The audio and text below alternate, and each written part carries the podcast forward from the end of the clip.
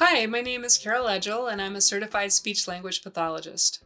In my years of teaching, I've noticed that parents can see that their child is struggling with communication, but they don't know exactly what to call it or how to help. Even the child's teachers might not know how to label it. In this video, I'm going to walk you through the different types of speech language disorders and how to recognize them. First, there are speech sound disorders. These involve the child mispronouncing sounds. We can divide speech sound disorders into two general types. Articulation disorders would be the first one. This is when the child has only a few errors. For example, the child might say free instead of three. F for TH is a fairly common error among young children. Depending on the child's age and how hard he is to understand, the child might need to be evaluated by a speech language pathologist. It is always better to begin treatment while the child is young, before he has had time to build up incorrect speech habits. The second type is a phonological disorder. This is when the child has many errors and is very hard to understand. The child can't understand the rules of sounds or phonology. Here is an example of how a child with a phonological disorder would speak.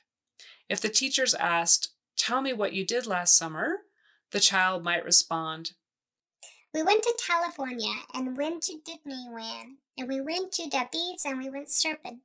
Then we went to Wonderland and SeaWorld and I saw sharks and pendants. Then we came home again and that's all.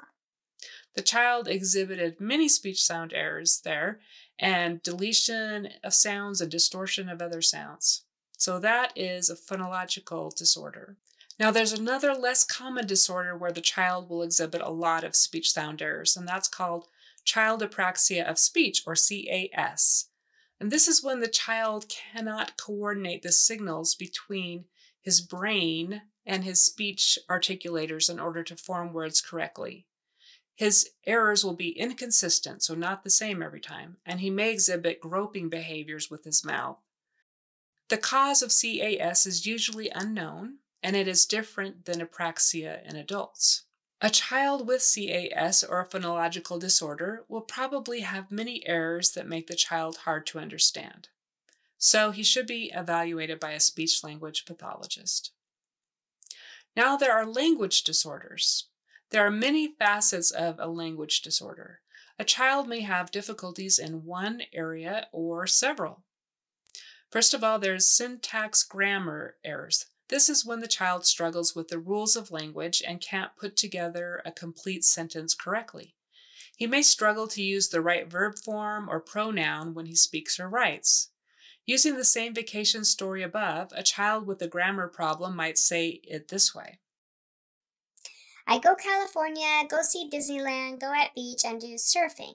Then I see Legoland and SeaWorld. I see sharks and penguins. Then I go home, go home again, and that's all.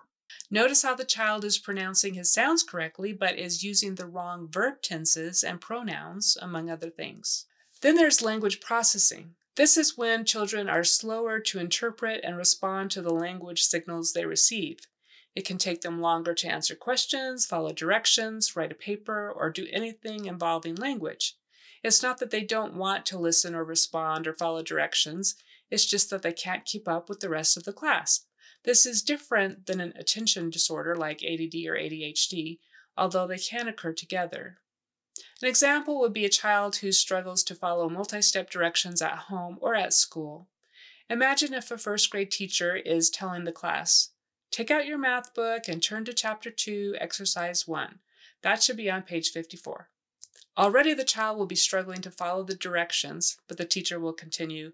Now get out a piece of paper and write your name on the top right corner and number the paper from 1 to 10 down the left hand side. By now, the child will probably be asking the teacher, What? What do we do again? Or turning to his neighbor and saying, What page? What do I put on the paper? So that is a language processing disorder. Language comprehension problems. This is where the child just doesn't understand the language input. Even if they understand the meaning of words, they may not understand the subtleties of how changing the order of words in a sentence can change the whole meaning. Or they may hear the words of a story but not understand the underlying message or theme of the story.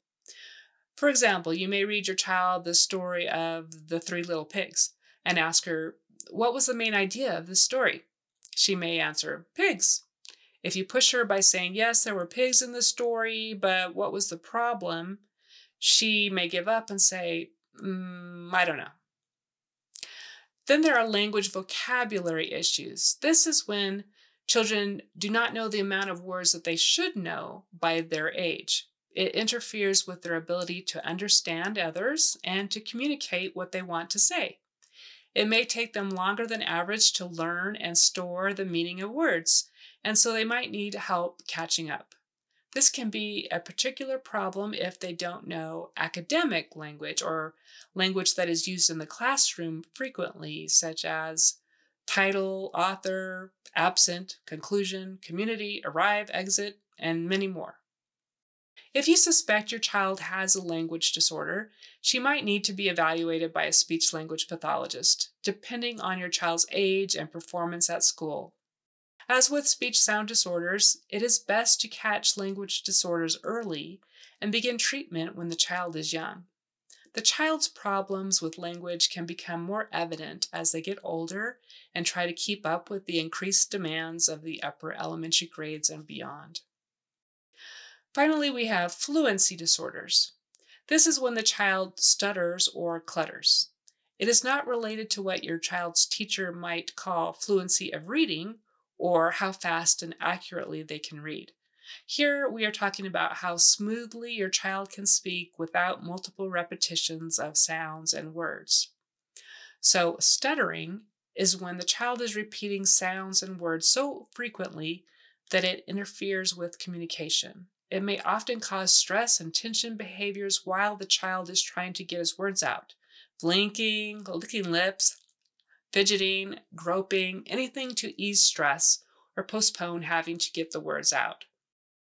Most of us are familiar with what stuttering sounds like, and most of us repeat our words or sounds on occasion. When the amount of stuttering reaches a certain point, it becomes an issue. For example, using the vacation story from earlier, the child who stutters might respond this way I, I, I, I went to Cal- California we we you know we we went to Disney, Disneyland and we went to SeaWorld. Then there is cluttering. This is when the child speaks unusually fast and in a somewhat disorganized way. It may sound as though they are speaking in rapid spurts, and the syllables in a word may blend together. We see cluttering less commonly, but it is worth mentioning here. It can co occur with stuttering. It is not uncommon for children 3 to 4 years old to exhibit some stuttering behaviors. Often they will grow out of it, but it's hard to know who will and who won't. If your child has fluency symptoms that make it hard for family, friends, and teachers to understand him, it may be time to have him evaluated by a speech language pathologist. You may not be aware that there are other disorders that speech language pathologists work with that may first occur in children or adults. For example, voice disorders. This is when there is an issue with the vocal cords. Symptoms may include a very hoarse voice for an extended period with no known illness, or a voice having an unusually high pitch or strange pitch or sound.